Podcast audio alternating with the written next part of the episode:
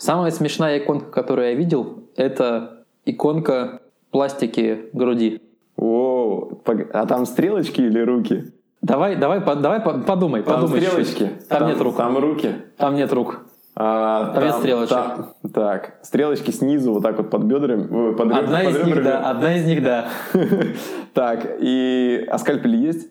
Там нет скальпелей. Скальпели. Не один ты заговариваешься сегодня. Да. Давай я тебе раскрою тайну. А имплант есть? Который входит? Нет, смотри.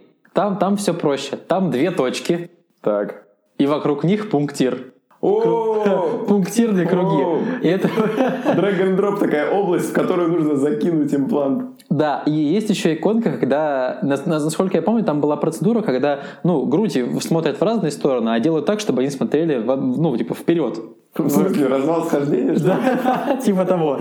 И там была иконка, где были две точки, обведены пунктиром, но эти две точки смотрели в разные стороны. И получался такой косоглазый человечек. Ну, то есть, это были самые нелепые и смешные иконки, которые я видел. Но я не смог придумать другой какой-то метафоры на именно пластику груди. Вот она, все понятно, считывается. Она смешная, какая-то нелепая, но она при этом считывается, да. Самая смешная иконка на моей памяти. При всей своей нелепости она же объяснила, что происходит. Да, я просто набрал, не помню, что я тогда набрал, то ли boobs, то ли plastic surgery. Boobs icon есть?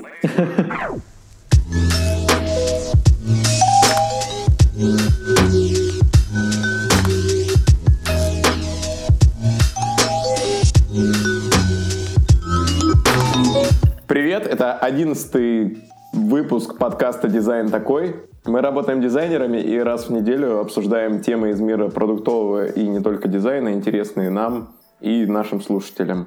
Поставьте оценку и напишите комментарии в Apple, Google Podcasts, CastBox и ВК. Обновление и новости о подкасте и выпуске в нашем Telegram-канале. Класс.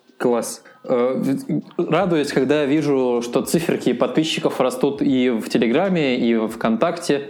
Хочется только больше активности. Вот у нас есть обсуждение ВКонтакте, где можно предлагать свои темы. Хотелось бы, чтобы вы предлагали больше своих тем, потому что нам интересно, про что бы вам интересно было услышать, что бы вы хотели послушать, что бы вы хотели, чтобы мы обсудили. Во-первых, использовать меньше местоимений. Да. Во-вторых, мы с тобой проводили опрос о ссылках выпуска, потому что в определенный момент мы что-то увлеклись, их стало слишком много, и было непонятно, читают их или не читают.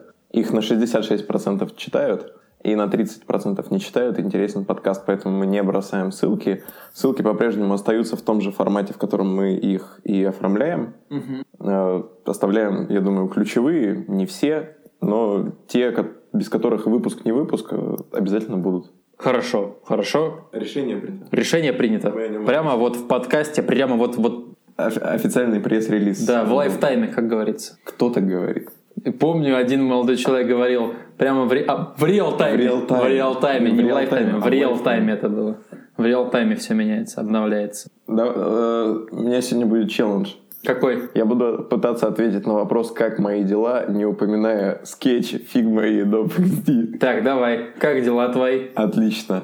Судя по тому, что я танцевал верхний брейк где-то ближе к обеду в кабинете, дела были просто вообще вот прям на подъеме. То есть ты сегодня в отличном настроении пребываешь. Вообще мы разбирали в кабинете, кто какую роль занимает в Винни-Пухе, и почему-то с тигрой определились быстрее всего. Ага. Это понятное дело, был я.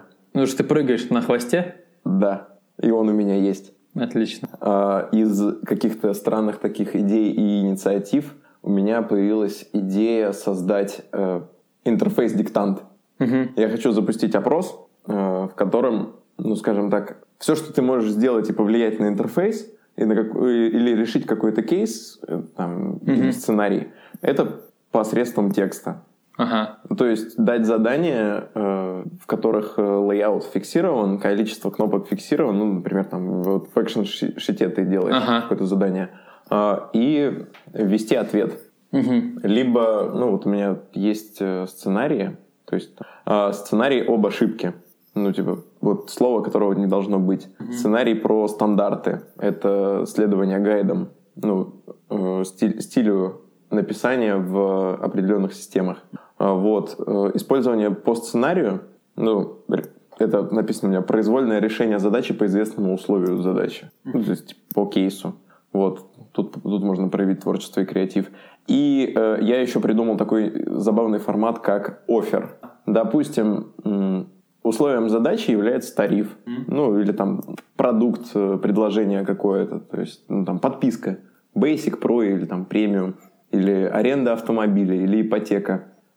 Цель, задача того, кто проходит тест, подобрать подходящий баннер с оффером, чтобы баннер точно отражал содержание предложения, был понятный пользователю и никому не врал. Вот. Так, а как ты будешь понимать, какие ответы правильные, какие нет? Мне придется взять на себя эту ножку. Ху-ху-ху, да. Какой! Когда я начал писать первый вопрос, я понял, что это ужасно тяжело, поэтому первый такой релиз я хочу провернуть внутри отдела, а второй, возможно, провести на компанию. Любой, кому нужно будет, просто разослать. Ты можешь принять участие, ответить на вопросы и через рекомендации и количество баллов понять, насколько ты чувствуешь и понимаешь интерфейс. Круто, интересно, я бы поучаствовал в таком. Плюс, когда ты пройдешь этот тест, ты ощутишь, что текст может на что-то повлиять. Кстати, о тексте. Сегодня проходит UX-марафон на тему текста в интерфейсе. Я послушал 3 доклада, успел только 3, потому что потом уже нужно было там дорабатывать и ехать подкаст писать. Вот, было первый доклад. Первый доклад был от Марины Степановой. Это арт-директор портала Учиру, приложение Учиру. Они разрабатывают платформу, на которой могут обучаться дети, и вообще кто угодно. Но в основном они работают с детьми, еще с очень мелкими детьми, которые читать-то не особо умеют. И у нее тема доклада была «Пишем для пользователя, который не умеет читать». Вот, было интересно, много интересных. Она каких-то особенностей рассказала, как они работают. Вот у нее написано в описании ее доклада «Зачем читать, если можно не читать? Где мотивация, чтобы читать интерфейс вообще? Когда не надо слов, когда писать все же нужно. И 7 слов придумай, одно напиши». Вычленяем идею, формулируем. То есть, в целом, если первые 3 доклада взять, то суть там была в том, что надо писать коротко и понятно. И вообще текст в интерфейсе, он не должен занимать у тебя много... И вообще текст в интерфейсе, он должен у тебя вместе с разработкой интерфейса идти. То есть ты не можешь написать текст до начала разработки интерфейса приложения или сайта. Или написать текст по итогам, после того, как ты сделал интерфейс, написать весь текст. Он должен идти параллельно, и все тестирования, они должны быть с текстом вместе. И поэтому UX-дизайнер вместе с UX-райтером должны вместе работать над текстами. Я могу точно сказать, что это действительно подвижный процесс, потому что, казалось бы, тривиальная кнопка там «принять», «подтвердить», «валидировать», «подтвердить», «утвердить». Да. Вот, то есть много вариантов, да, и много было о том, что нужно говорить на языке пользователя. Вот, и у Марины Степановой было о том, что нужно уметь на языке пользователя писать интерфейс и с той интонацией, которую пользователь должен понимать. То есть это, если ты говоришь, сейчас какой-нибудь пример придумаю, ты говоришь «автомобиль», а кто-то говорит «машина», кто-то говорит «тачка». И, это такой пример прям какой-то странный привел, но, в общем, возможно, на каких-то сайтах может быть и тачка стоит писать. Или на разных сайтах кто-то из пользователей вообще не понимает, что такое «кликни на кнопку», «кликни». То есть, например, ребенок в 7 лет может не понимать слово «кликнуть», а «нажми» он понимает. Слушай, тут получается, что скорее даже не на языке пользователя. Сейчас ты сказал слова, и я понял, что... «Кликни» — это по-русски «нажми», а сразу же вспомнил слово «свайпни» — это «смахни». Да. Можно сказать по-русски спокойно «смахни», и «смахни» поймут все. А кто такой свайп или что такое свайп? Вот попробуй объясни еще. В общем, про это много было. Алексей Бородкин снова рассказывал про... Больше не про не про часть такую, когда ты работаешь в продуктовой компании, а про работу с заказчиками. Почему с текстами в заказной работе все плохо, как это делается, что вот именно тут и было, что нельзя тексты перед началом интерфейса, чтобы тебе давал заказчик, или чтобы ты сделал интерфейс, и потом только заказчик на него текст накатывал с каким-то другим человеком, с фрилансером. То есть он за то, чтобы текст разрабатывался вместе с интерфейсом, и лучше, чтобы над текстом копирайтер работал вместе с вами в одной команде, чтобы он был в штате. Тогда очень работа будет хороша. Вот. Но не будем зацикливаться на текстах. У нас сегодня какая тема? А у нас тема иконки. Иконки, да. Иконографика. Что за иконографика? Это использование иконок в интерфейсах. Так, вот смотри, какой хороший переход у нас. Говорили с тобой про текст, UX-марафон про текст, а мы с тобой как два упрямых осетра против течения сегодня про иконку решили поговорить. Бах, да. Бах. Кстати, не помню уже, в котором из докладов было про то, что иногда текст можно убрать и вставить только иконку. Чем текста меньше, тем лучше. Я могу сегодня, в принципе, провести подкаст за 1 минуту. Потому что Дмитрий Черногаев на одном из своих выступлений сказал следующее. Есть что-то, что нужно обозначить. Нарисуйте иконочку. Ага. Иконочку не можете нарисовать?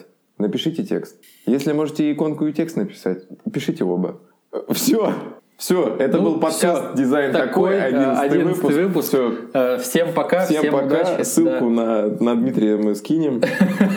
Если что, пишите ему, спрашивайте. Да. Так, но если серьезно, иконки. Вот откуда ноги растут у иконок? Вообще у иконографики?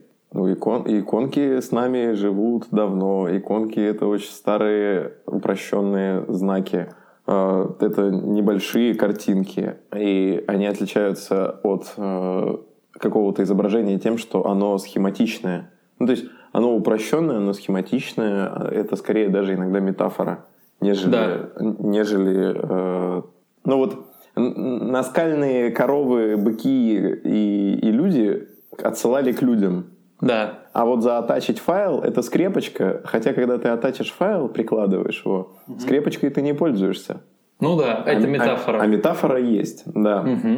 Например, то же самое с дискеткой. Иконку дискетки люди до сих пор распознают как иконку сохранения. Но многие, например, из молодого поколения не пользовались дискетами. Я-то дискетами почти не пользовался. Я пользовался им, когда я был совсем маленький, но чтобы я их прям в работе или в универе использовал, все, такого уже не было. И в школе я дискетами не пользовался. Самое смешное, что в айфоне трубка телефонная на телефоне — это обычная трубка проводная. Да. Вот такого старого проводного телефона. Вот. Согласно Википедии, первостепенному источнику истины на Земле, иконки были изобретены в 1970 году в исследовательском центре «Парк» компании Xerox. Ты знаешь, что правильно говорить Xerox? Xerox. Но русская Википедия локализована и написано Xerox. Угу. В исследовательском центре «Парк» компании Xerox в Пало-Альто, чтобы облегчить взаимодействие с компьютером для новичков. То есть тебе и ответ на вопрос, зачем они нужны. Они нужны для того, чтобы более понятно, ассоциативно передать то, что они делают. Понятно. Иконки ведь в основном в интерфейсе используются для всяких действий. Да, то есть, чтобы упростить взаимодействие, иконка в любом случае быстрее залетает в голову, нежели текст. Поэтому удобнее какое-то действие передать иконками. Тем более, что нас уже приучили к очень многим иконкам, которые мы моментально считываем и понимаем, что они значат. Иконки сохранения, иконка share, иконка меню. То есть для нас с тобой, именно если принимать нашу аудиторию, мы очень многие иконки уже знаем, нас к ним приучили. Иконки выравнивания в Word. Экспорт, импорт у меня. Да, иконки bold, italic и underline тоже все знают. Типа жирный, курсив и нижнее подчеркивание, все знают эти иконки. То есть очень многие иконки мы уже там назад-вперед, принтер, там печать и так далее. Я просто сейчас прям в Google Docs смотрю. Откуда ты идешь так по строке? Да. То есть, многие иконки мы уже знаем, нас к ним приучили, и нам даже не нужно объяснять. Кстати, да, они ведь мигрируют.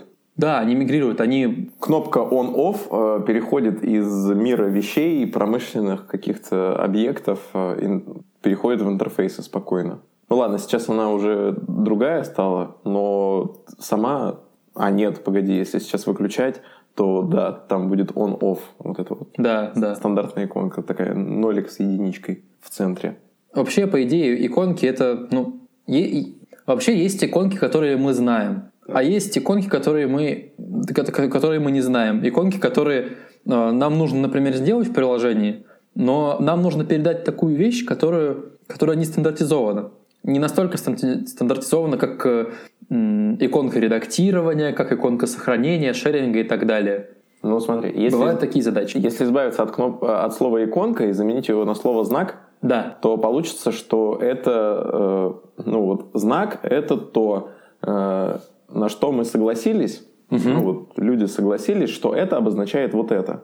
То есть литер, глиф, буква «А», например. Так. Это знак. И мы только договорились о том, что «а» обозначает звук «а» или букву «а». Угу. Ведь он на самом деле ничего не значит. И мы просто тут договорились, что «а» — это «а».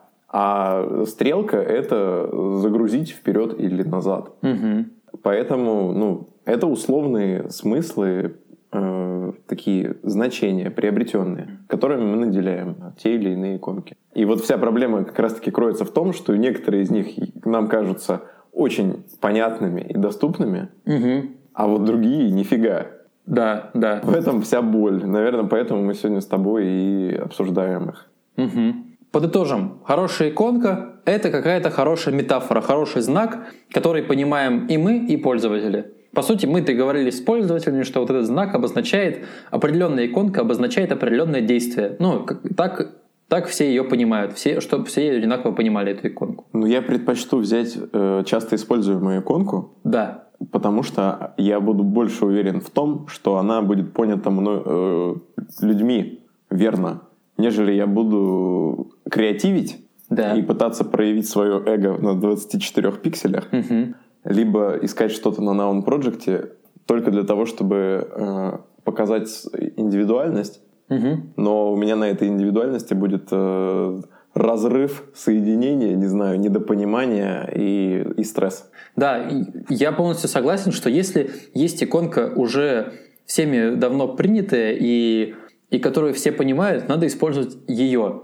Можно чуть-чуть совсем стилизовать, под себя там толщину изменить, но какую-нибудь стилизацию стрелочки сделать, немножко другую, но в целом метафора должна быть та же самая. И, лучше использовать те иконки, которые, уже есть, к которым уже люди привыкли, которые уже в головах у них сидят. Но есть ситуации, когда нет общепринятой иконки. Например, я недавно проводил исследование и подбирал иконку под действие, и подбирал иконку под открытие окна со всеми проектами. Это галерея? Видеоредактор. Это типа разводная страница такая, как главная? Это не то чтобы главная страница, она не открывается первой при открытии приложения. Это каталог. Это такое всплывающее окошко, на котором ты можешь выбрать проект. У тебя есть сохраненные старые проекты, ты можешь нажать на эту иконку, она в приложении в верхнем меню находится. Ты нажимаешь на эту иконку, у тебя открывается такое всплывающее окно, ты в нем выбираешь какой-то из старых проектов или создаешь новый, и такое окно работы с несколькими проектами. Я бы такую плиточку, нарисовал, типа маленьких проектов. Да, я решил потестить несколько вариантов. Запустил 3 варианта на Usability Hub своим любимым. Да, один из моих любимых способов потестить иконки, например, это сделать несколько вариантов, дать задачу, вам нужно переключиться с одного проекта на другой, куда нажмете, и запустить тест на первый клик. И после этого ссылки с этим тестом я рассылаю просто push-уведомлением на пользователей приложения. Я беру, например, если у меня 3 варианта, я разделяю пользователей по времени, то есть те, кто приходил там последние 15 часов, те, кто приходили от 15 до 30 часов, и те, кто от 30 до 45. Так получается 3 разных сегмента пользователей таких. И на них раскидываю push-уведомления. И, как правило, человек там 50 переходят и проходят тест, и у меня есть результаты. Так вот, с этой иконкой оказалось, что да, когда ты рисуешь один квадратик и за ним якобы другой, то людям это понятно как проекты. Но нужно знать, что рисовать на первом квадратике. То есть я сначала на нем рисовал кнопку play, и многие путали это с шерингом. Но стоило мне вместо кнопки play сделать там пленочку, видеопленочку, и всем стало понятно, что это проекты. То есть когда она больше похожа на знак все-таки галереи, да? Да, она галерея, но нужно было передать именно ту суть, что это галерея проектов, видеопроектов. Что-то такое? Что-то между вот этими двумя. Да, но вот на одном из квадратиков там я сначала пробовал кнопку play, это не зашло, попробовал пленочку, зашло, типа видеопленка такая. Я, если что, сейчас открыл приложение фото стандартное. И показал иконку альбомов. Да, альбомы и фото мы обсуждаем, можете обратить внимание на то, как они выглядят. О, слушай, из похожих вот таких вот кубических квадратных форм ужасно вечна проблема с тем, как выглядит архив. Да. Стандартный материаловский набор. Во-первых, ты его не можешь найти вечно в Gmail. Ты такой, ух ты, нифига себе. Во-вторых, когда ты его видишь, ты не сильно-то и понимаешь, что это архив. Но вот он архив. Еще часто помогает тест. Ну, обычно я это просто на юзабилити-тестировании, когда пользователю показываю приложение, я всегда спрашиваю, расскажи, что будет происходить при нажатии на каждую вот из кнопок, которые изображены на интерфейсе. И ты так понимаешь, если человек кликнет вот сюда, он тебе расскажет, нажму сюда, откроется проект, нажму сюда, настройки, нажму сюда. И если несколько человек тебе говорят, что не то, что ты предполагаешь, значит, что-то не так. Значит, сейчас эту иконку понимают неправильно. И тут такой вопрос, а как это повлияет в итоге на приложение, если неправильно понятая иконка отправляется в продакшн? У меня это приведет к тому, что пользователь не сможет я сейчас вспоминаю то, над чем я работаю. Uh-huh. И если мои иконки будут неправильные и нерелевантные, то он не может отредактировать метаданные, хотя он постоянно это делает. Он не может удалить файл, хотя он тоже это делает часто. Он не может импортировать и экспортировать, и он не может упорядочить файл. А если файлов много, он работает с файлами, то это прям большая боль и беда. Да. Потому что если человек не понимает иконку, он на нее может не нажать. То есть это одно из главных опасений. Да. Он может искать какую-то функцию, но не понимая, что какая-то иконка ее обозначает, он подумает, что этой функции нет. Кстати, мне нравится, как тема пошла про навигацию. Вот мой кейс говорит о том, что я на иконке повесил довольно много. Так как у меня блок раздел функциональный, и я возлагаю надежды на то, что иконки будут правильно поняты. И у меня получается, что даже сейчас альтернативных вариантов каких-то нет. Помнится, что был случай, когда мы взяли и обеспечили 3 варианта взаимодействия. Да, был свайп. Можно было смахнуть изображение в галерее. Были буллеты снизу, которые указывали, какое изображение показывается. Кстати, а он является иконкой? Буллет? Точка, да, является. Это какой-то знак. Да, просто очень, что обозначает, что чего-то один там. Да. One. Чего-то один. Чего-то один. И есть шевроны, правый и левый, которые, опять же, показывают, что у тебя есть возможность листать, сменять и так далее. Тут 2 иконки применены, и взаимодействие еще есть в виде смахивания. То есть избыточно, кстати, например, сейчас вижу карандаш, и справа от карандаша написано «редактировать» в доке. Это тот случай, когда и напишите, и иконку поставьте. Настройки доступа, кстати, тоже. И напишите, и иконку поставьте. Хорошие примеры. Поэтому, если у меня альтернативных вариантов нет, иконки должны считываться едино. 100%. А все мы знаем, что бургер считывается не 100%. Для тебя, тебе 23, ты понимаешь, что такое бургер. Для пенсионера, сколько раз мы этот пример с тобой подтягивали, все равно опять скажу, что меню в бургере обрушивает взаимодействие пользователя так, что он не может им пользоваться. Да, случаи нередкие, и тут нужно понимать, какая аудитория, мне кажется. Если аудитория людей помоложе, то бургер окей. Если аудитория людей постарше, то, могут не считать. Причем я даже слышал такую... Сейчас читаю книжку, называется Information Architecture. Читаю книжку, которая называется Information Architecture.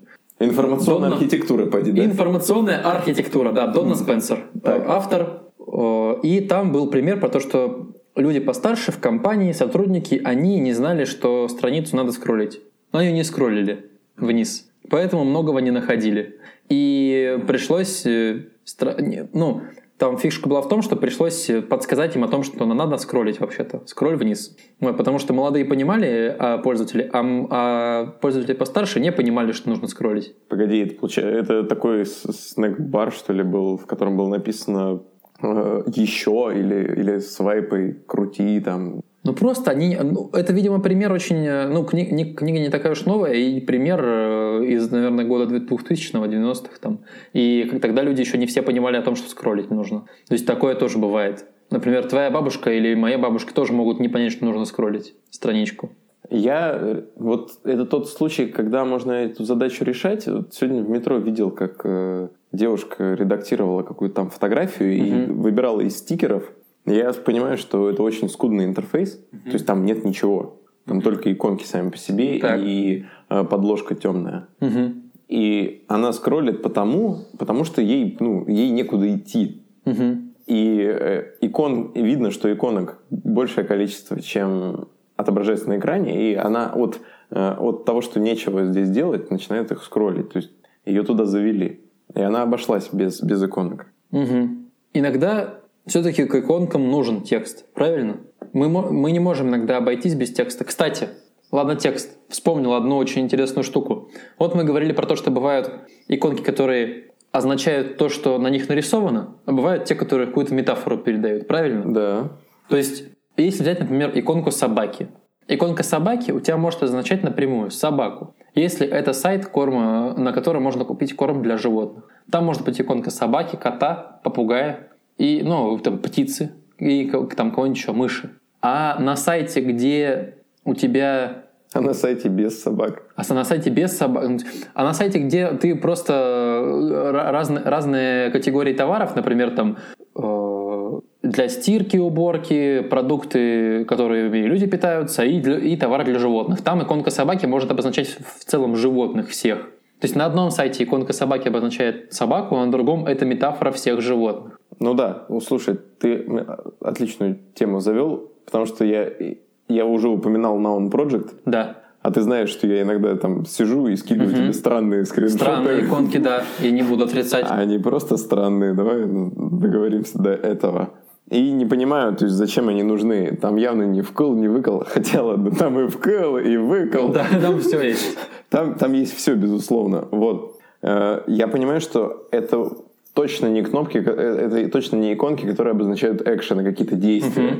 Это иконки, которые иллюстрируют и заменяют нам описание. Да. То есть эта иконка, она является метафорой. Она не означает то, что на ней нарисовано. Она больше передает какой-то смысл. Но если ты возьмешь и попутаешь такие иконки, да, и вставишь ее в интерфейс, что это за экшен? Тут просто сейчас на моем экране, видимо, мужчина, заносит гантелью перед своими гениталиями, и скоро он опустит ее обратно. И непонятно, зачем он это сделает. Многие иконки, извини, что перебил тебя, очень сильно хотел сказать. Мысль в голову пришла. Очень многие иконки, они в отрыве от контекста могут ничего не значить. Есть много иконок, которые чисто профессиональные, сугубо. То есть... Есть иконки, которые знают белазисты, а ты понятия не имеешь, что значит эта иконка. Например, какие-то иконки, которые используются на панели Белаза. Ты же не знаешь иконки, которые используются на панели Белаза? Блин, надо было сказать. Знаю. Знаю. Ну было. 5 лет отработал. Ну было, но ездил, но нужны были деньги. А белазист знает. Если тебе сейчас показать какую-то иконку, которая используется в кабине Белаза, то ты подумаешь, что это какая-то непонятная фигня. А на самом деле это очень значимая штука, и ее многие люди понимают. Ну как обозначение пожарных гидрантов в городе. Это та навигация, которая является профессиональной, специализированной, и тебе вообще все это как на грузинском. То есть некоторые иконки не должны быть понятны для всех, они должны быть понятны для какого-то круга людей, какие-то обозначения профессиональные, которые для узкого круга людей. Я помню, как я делал давным-давно сайт, наверное, лет 5 назад это было, или 4 года. Сайт для стоматологии. для стоматологической клиники. И там нужны были иконки для всех видов услуг, понимаешь? Ну, то есть для типов услуг. Чистка, импланты, лечение кариеса. Плюс это была клиника не только зубы, там еще можно было, там еще пластика была, и там пластическая хирургия, какие-то исправления. И просто, слава богу, я нашел все эти иконки. На Flat Icon была подборочка с зубными иконками. Там иконка импланта, там иконка чистки, там иконка полировки, там иконка всего есть. Но... И я подумал, если бы я до этого открыл, я бы подумал, да кому нафиг нужна иконка зубного импланта? А на самом деле нужна. Ну вот я использовал в презентации, иконки с достопримечательностями. Не местные, да? Я использовал иконки достопримечательностей. Я уже вторую неделю здесь. Я использовал иконки с достопримечательностями. Еще раз. Комбо. Я использовал иконки с достопримечательностями городов. Здесь звук победы. Достопримечательности. Для того, чтобы обозначить географически, где находились филиалы. Так, ага. Но тем самым я никакое действие не передавал. Да. Ну, то есть я просто наделяю смыслом условное векторное изображение собора там Нотр-Дам-де-Пари. Ага. Хайпанул дальше пошел. Или там Спасской башни для того, чтобы просто показать Париж-Москва. Угу. А действия-то никакого нет. Ну, то есть я просто наделяю и очень коротко передаю смысл. Это в Париже. Да. И не более того. Угу. Еще очень хороший пример использования иконок, таких с прямым смыслом, без метафоры. Это Google карты. Когда ты набираешь поездку с одного места на другое, он тебе может показать велик, метро, пешеходика и машину. Иконка неудачник, да. Да, иконка неудачник. Да. Ну вот, все это проговорили. Я считаю, что проблема и факап тебя ждет неизбежно, когда ты вот такую иконку, которая что-то иллюстрирует, потянешь в то место, где тебе нужно обозначить действие. Да. Вот у тебя Париж, у тебя Эйфелева башня не может обозначить действие, я считаю. Ну, да, по сути, да, не может. Либо контекст должен быть, избыточным. Получается так. И... Мне, кстати, напоминалка сейчас вылетела про футбол. И тут будильник с этими с шишечками. С шишечками, да. Я будильником с шишечками не пользуюсь, но то, что это будильник, который будет... У тебя же иконка не часы, которые тебя «Вставай, да, Никита, а то опоздаешь на работу». Это просто часы с шишечкой. Везде и всем ясно. Часы с шишечкой, будильник. Часто проблемы приходят на моменте, когда нужно иконки привести... Часто проблема приходит на моменте, когда все иконки, которые есть в приложении, нужно привести к одному виду. Ну, во-первых, можно было с этого начать. Что? С этого можно было начать. Да. Ну, вообще отказаться от иконографики, не лезть туда и взять пак. Да. И, иногда это решение на самом деле. Я могу себе честно признаться, что я не спец и не... ас в иконографике. Вот я себе вообще это в скиллы не напишу. Да, я не напишу себе в скиллы, что я офигенно могу отрисовать вам пак иконок. Но я могу допереть, какая иконка нужна, какая метафора нужна. Красиво ее отрисовать – это дело второе. Это навык, который можно наработать. Самое главное – это понять, какая иконка нужна и какую метафору пользователь поймет. Это можно разными способами провести исследование, попросить пользователей самих предложить иконку. Вот недавно мне коллега Максим Черемных, привет, проводил юзабилити-тестирование. И они просили меня выбирать смайлы, эмодзи. Вот, говорили, выбери сейчас прям в телефоне из эмодзи, который будет обозначать плакат, печать, по-моему, документ. Или теперь найди эмодзи, который будет обозначать там что-то там, не помню. В общем, разные действия. Они меня просили найти иконку, найти эмодзи, которая будет обозначать какие-то разные слова. И они так понимали, какая метафора мне подходит. И это очень помогает потом отрисовать хорошую иконку. Дизайн-команда Яндекса проводила исследование и в Толоке заводила задание: нарисуйте иконку «Поделиться по памяти». Видно, и вот тут из выводов видно, что есть две основных формы. Android-версия иконки «Поделиться» и изогнутая стрелка. И все остальное вот тебе могу показать. Такая вот милая гифка. Ага, прикольно. Да. То есть важно тренироваться в том, чтобы вот эти вот иконки как-то находить. Ну вот ты, допустим, что-то говори. Самое забавное в этой гифке, это всего один кадр, но там есть один слайд, в котором написано просто «поделиться». Просто буквами? Да. Отлично. Это доказывает то, что текст все-таки важен. Иногда, вот мы поняли, да, иногда к иконке можно подписать текст, потому что иконка, не очевидная, она просто помогает воспринимать что-то. Иногда можно без текста обойтись, например, кнопка «назад», там «шеринг», и так понятно всем. Ну вот, допустим, нам нужно было нарисовать кучу новых иконок. Пак мы не качали, либо денег нет на пак отдельно покупать, либо нужно какие-то уникальные иконки рисовать. А open-source какой-то не подходит, да? Да. Из общественных библиотек. Ну, допустим. И вот мы нарисовали. Или мы хотим добавить 5 иконок в наш пак, который у нас уже есть. Нам нужно как-то их выровнять, потому что одна иконка может перетягивать внимание у другой и дисбаланс определенный создавать. У тебя была такая задача когда-нибудь, что тебе нужно все иконки как-то привести к такому виду, чтобы они смотрелись как иконки одного приложения или в одном стиле? Я сейчас ввожу какие-то и строго как-то существую в рамках гайдов, чтобы не ребило, во-первых, не просело, чтобы внимание было к иконке, а во-вторых, чтобы она не выделялась наоборот, и не более того.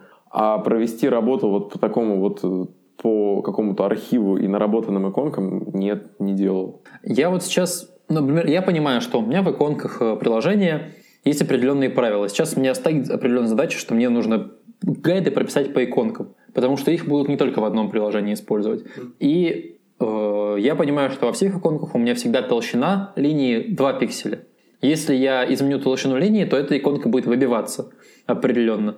Другой метод, который я использую, давным-давно подсмотрел в какой-то статье, уже и автора не вспомню, где ее видел, это взять, расположить все иконки в ряд и заблюрить. И когда ты их заблюриваешь, пятна должны получиться примерно... Ой, я помню одного размера. Эту статью. Она про компенсации визуальные. Да. Про да. Вот эта лента с... Например, лента, если она с таким хвостом рыбьим, то она должна выдвигаться дальше, по-моему. Да, потому что она не такая плотная, не такая собранная, как обычная прямая. Это вот, да, это про визуальный вес. Да, это про визуальный вес было и про такое вот визуальное равенство. И вот один из способов, который я до сих пор использую, располагаешь иконки, заблюриваешь их, и пятна должны быть примерно одного размера, примерно одинаковые.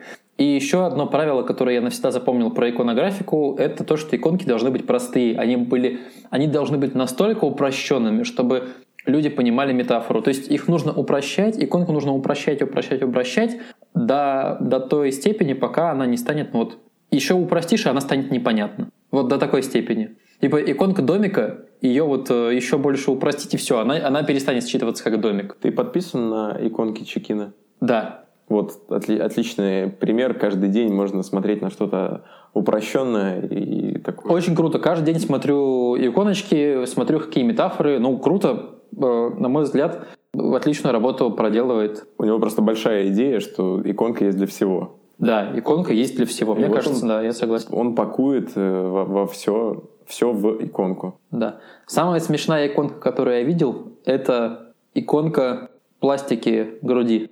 О, а там стрелочки или руки? Давай, подумай. Там стрелочки. Там нет рук. Там руки. Там нет рук. Там нет стрелочек. Так, стрелочки снизу вот так вот под бедрами. Одна из них, да. Так, а скальпель есть? Там нет скальпелей. Скальпели. Не один ты заговариваешься сегодня. Давай я тебе раскрою тайну. А имплант есть? Который входит? Нет, смотри. Там все проще. Там 2 точки. Так.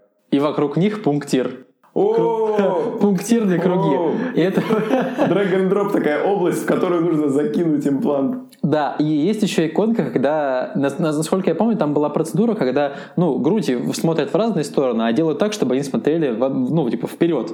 В смысле, развал схождения? Да, типа того. И там была иконка, где, то есть были 2 точки, обведены пунктиром, но эти 2 точки смотрели в разные стороны. И получался такой косоглазый человечек. То есть это были самые нелепые и смешные иконки, которые я видел. Но я не смог придумать другой какой-то метафоры на именно пластику груди. Ну, как бы, ну вот она, все понятно, считывается. Она смешная, какая-то нелепая, но она при этом считывается, да. Самая смешная иконка на моей памяти. Ну, это, слушай, ну, при всей своей нелепости она же объяснила, что происходит. Да, да, я просто набрал, не помню, что я тогда набрал, то ли бубс, то ли пластик сёрджери. Бубс айкон есть? Подходящее. Бубс, да. Бубс. Да, вот сейчас из атовизмов вспомнил, что я анахронизмов. Пленка используется для всех медиафайлов всяких, а пленкой, ну... Ты же не обязательно на пленку должен был все это снять. Да, конечно. А пленка все до сих пор воспринимается как метафора видео. И пленка, и это камера с катушками, которую тоже никто уже давно не использует. Камера с катушками. Камера с катушками, да. Да. Ну, просто живет, ее просто, ну... Нельзя провести революцию в буквах. Давайте буквы новые, наверное, приведем. О, кстати, знак рубля из такого вот. Вот почему русские не пользуются знаком рубля? Не знаю. Вот потому что, скорее всего, а это было, по-моему, Ой, не помню, как арт-директора Паратайпа зовут. В общем, в его докладе было упомянуто то, что русские еще не готовы к использованию знака рубля. Потому что бабушка, которая будет продавать редиску, только ведро на обочине, она на картонке напишет «руп» с точкой. Ну да. А знак рубля использовать не будет. Хотя мне очень нравится использовать знак рубля, потому что, ну, зачем писать «руп», если можно гордо написать знак для такой вещи, как рубль. Да, я согласен, например. Но если там, на той стороне, люди не понимают, то лучше со своей гордостью, ну, как-то расправиться и отказаться от этой идеи. Вот. Ну, это на тему того, иконку или написать, или то, или вместе. Да. Давай подытожим немножко нашу сегодняшнюю беседу. Иконки. Штука определенно нужная в интерфейсе и очень эффективная. Она помогает убрать гору текста, упростить интерфейс и сделать его максимально простым и упростить user-flow пользователя. Плюс ты с легкостью переходишь из одного приложения, из одной среды в другую, если у тебя что-то похожее. Да, например, есть общие Apple-ские иконки, и ты можешь их использовать в разных приложениях, и людям понятно. Они помогают нам передавать какое-то сложное действие, и в целом... Мы пакуем большие объемы смысла в очень упрощенные метафоричные знаки. Да. Мы очень много кодируем. Есть иконки, которые передают напрямую какое-то значение, да, например, эльфиева башня, собака и так далее. Эльфа, а есть эльфинева башня. И есть иконки, которые передают какое-то действие и являются собой какую-то метафору. Например, иконка из крепочки та же. Вот. И что еще про иконки? Ну, я считаю, что факапы наступают в тот момент, когда иконки из описательных каких-то... Да. Перетягивают в раздел каких-то действий. Да. Ну, навряд ли это получится, и, скорее всего, это будет провал. Ну да, не стоит придумывать новых смыслов. Нужно по максимуму использовать уже общепринятые знаки, общепринятые иконки. Отрисовывать нужно только какие-то уникальные иконки, и то нужно человеку заранее, пользователю, объяснить, заонбордить его, объяснить ему, что эта иконка значит вот это, и всегда-всегда тестировать. Да, такая вещь, как иконка, она очень важна и очень сильно нуждается в тестированиях, в исследованиях, в тестированиях нескольких вариантах, в тестировании нескольких вариантов. Я считаю, что нужно прокачиваться в иконографике, и это та часть твоей работы, в которую ты должен хорошо понимать и хорошо уметь создавать иконки. Да. Забавный факт, иконка на Command появилась из-за того, что там была иконка Apple, но Джобс сказал, что слишком много иконок, и так слишком много яблок, давайте для Command что-нибудь придумаем. И они придумали вот это. И придумали Command, да. То есть она ничего не знает. Она особо ничего не значит, но автор иконки не знала о том, что существует такой дорожный знак в Швеции, который обозначает достопримечательности. То есть на дорожном знаке в Швеции, если вы увидите иконку Command, то это не сборище эпловских зануд, это достопримечательности. Угу. И на такой прекрасной ноте мы заканчиваем подкаст.